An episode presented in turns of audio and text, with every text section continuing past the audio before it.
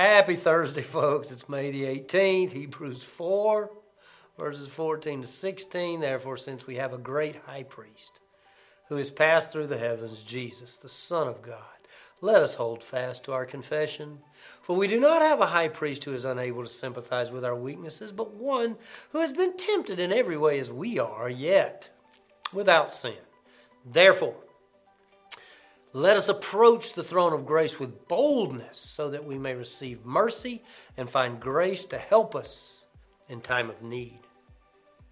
You see, these verses go well together. This last verse where it says to approach the throne of grace with boldness. And we know the pictures. We've seen the movies, the king on his big high throne and everybody walking in with this, you know, awe and fear. I mean, I guess I think the most common one I think about is that big hallway in the Wizard of Oz.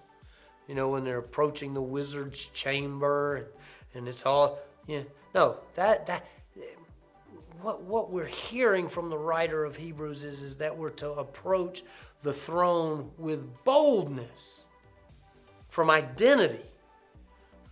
We are joint heirs with our high priest Jesus. You see? It can only be done out of a place of identity. We are adopted kids in God's family. So we approach God's throne not as outcasts, but as the inherited. We've received something.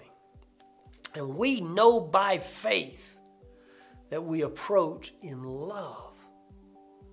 See, we have a place. We have standing. You know, I hear that word used in our judicial system that to file some action in court, you have to have standing. You see, we have standing to enter the throne room of God.